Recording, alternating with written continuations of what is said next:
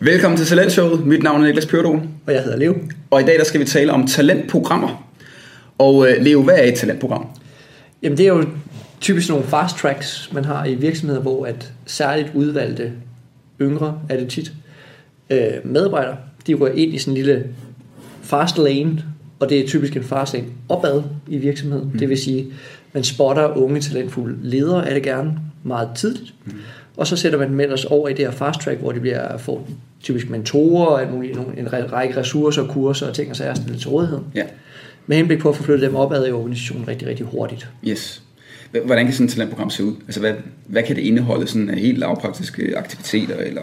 Ja, altså mentoring er typisk en af dem. Ja. Og, og med mentoring følger en del sponsorship også. Mm. Så man, man har ligesom en person over en, der sørger for at åbne de rigtige døre. Man mm. kommer til at sidde med til de rigtige møder mm. og lære lidt the tricks of the game ja. og, og sådan nogle ting.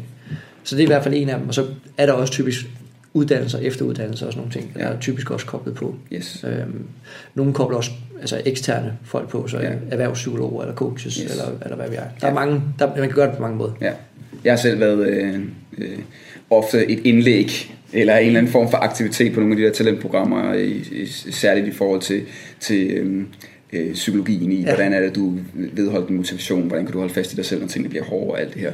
Øh, så der er også en eller anden øh, fokus på, på nogle af talentprogrammerne, sådan på personlig udvikling, ja. og, og hvordan, hvordan du håndterer det at være dig.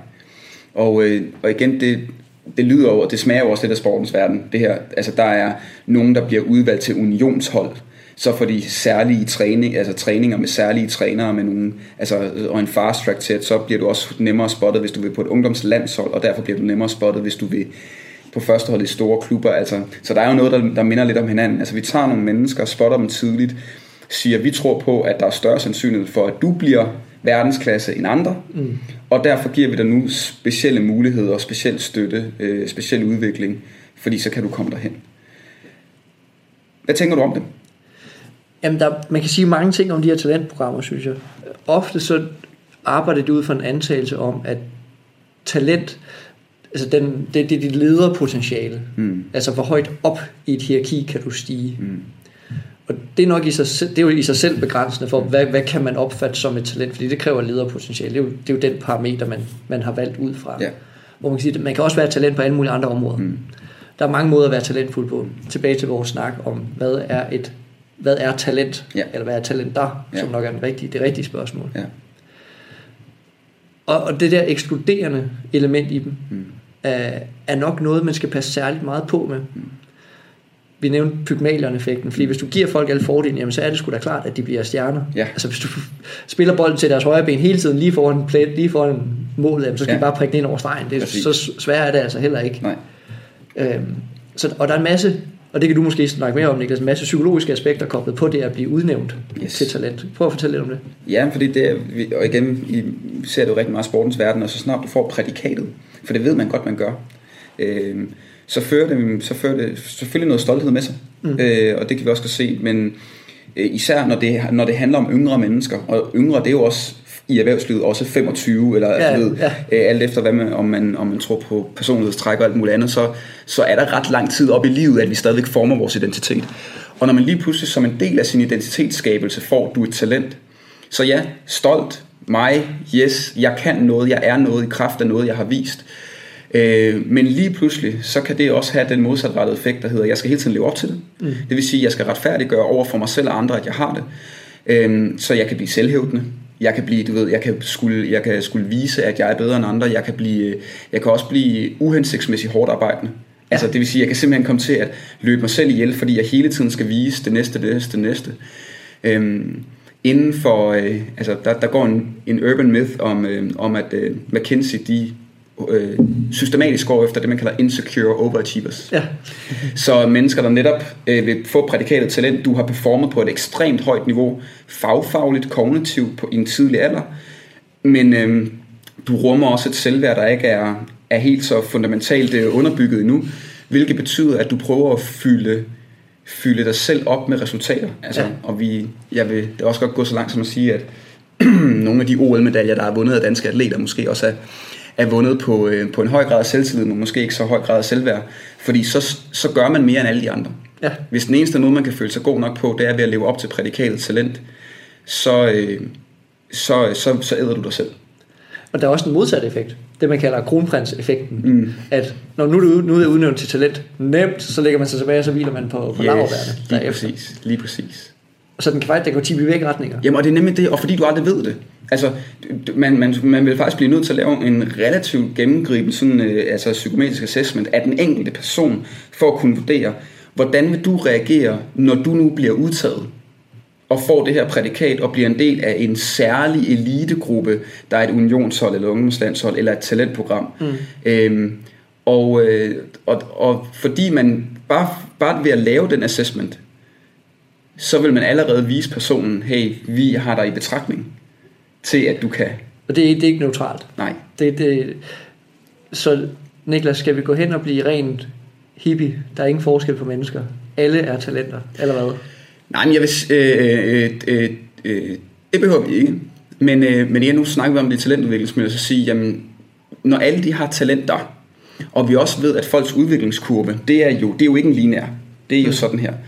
Hvis vi, så, hvis vi så ved, for det er jo det, der er sjovt, hvis de her talentprogrammer, de indeholder mentoring, sponsorship, øh, workshops og forløb omkring personlig udvikling, omkring faglig udvikling, hvis det gør folk til den bedste version af sig selv, hvis det er, hvis det, er det, vi ved, der er opskriften på, at man forløser sit potentiale, hvorfor pokker tager man så ikke de ingredienser, skal lære det ned i et mere pragmatisk og sådan øh, spiseligt koncept, og så sørge for, at en, ens organisation som, altså som hele mm. har den tilgang til mennesker.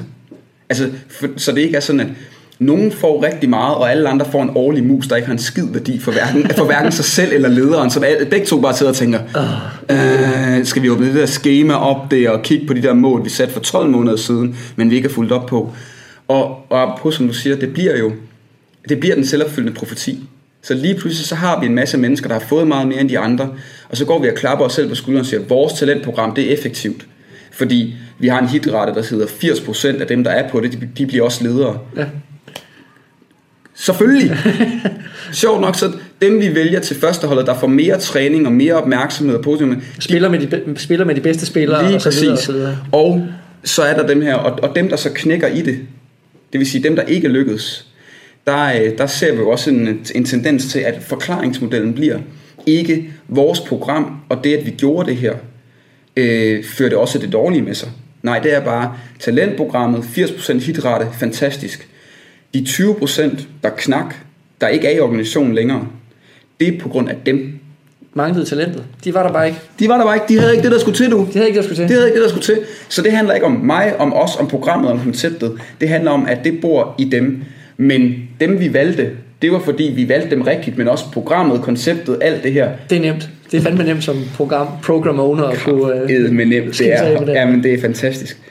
Øhm, så, så nej, så, så talentprogram Øhm, hvis vi skal lave dem, hvor vi vælger nogen ud, så skal vi i hvert fald være ekstremt opmærksomme på, hvad er det, vi efterlader alle de andre med, som jo nu faktisk har fået prædikatet, du er i hvert fald ikke talent, du er bare lever på steg, du er ordinær. øhm, Super fed. Fed prædikat, ikke? Og så skal vi være opmærksom på, øh, hvad er det, det kommer til at gøre ved de mennesker, der får det her prædikat, som ikke ensidigt er godt for dem. Altså, vi skal være meget opmærksomme på, hvordan kan vi hjælpe dem og støtte dem i at håndtere det. Hvad er alternativet til talentprogrammer? Jamen det er, igen, det, det er, øh, det er den holistiske øh, øh, tilgang til, at øh, udvikling af, de, af det enkelte menneskes talenter i den kontekst, de er i nu og her, som med en rollemodel og med peers og med nogle aktiviteter, som vi ved understøtter udvikling på baggrund af, hvordan personen er, hvor personen gerne vil hen, og hvor vi ser, at personen kan komme hen. Og det er sjovt, fordi det ved vi virker. Så hele det her styrkebaserede crew, ude i forskningsverdenen, de har lavet en del analyser af det her. Yes. Uh, Mayers og Van Voorkom at den har lavet et glimrende studie af det, de kalder en strength-based culture. Ja. Så det er det talentmiljø, hvor vi fordrer hinandens styrker, yes. hvor alle, alle føler deres styrke, eller deres talenter, som vi vil kalde dem, det er sådan set lige meget, hvad man kalder det, at de bliver praktisk spil. Ja. Det skaber bedre innovativ kapacitet. Folk bliver, det er tilbage til psykologisk tryghed, sådan mm. tilbagevendende emne, vi snakker om.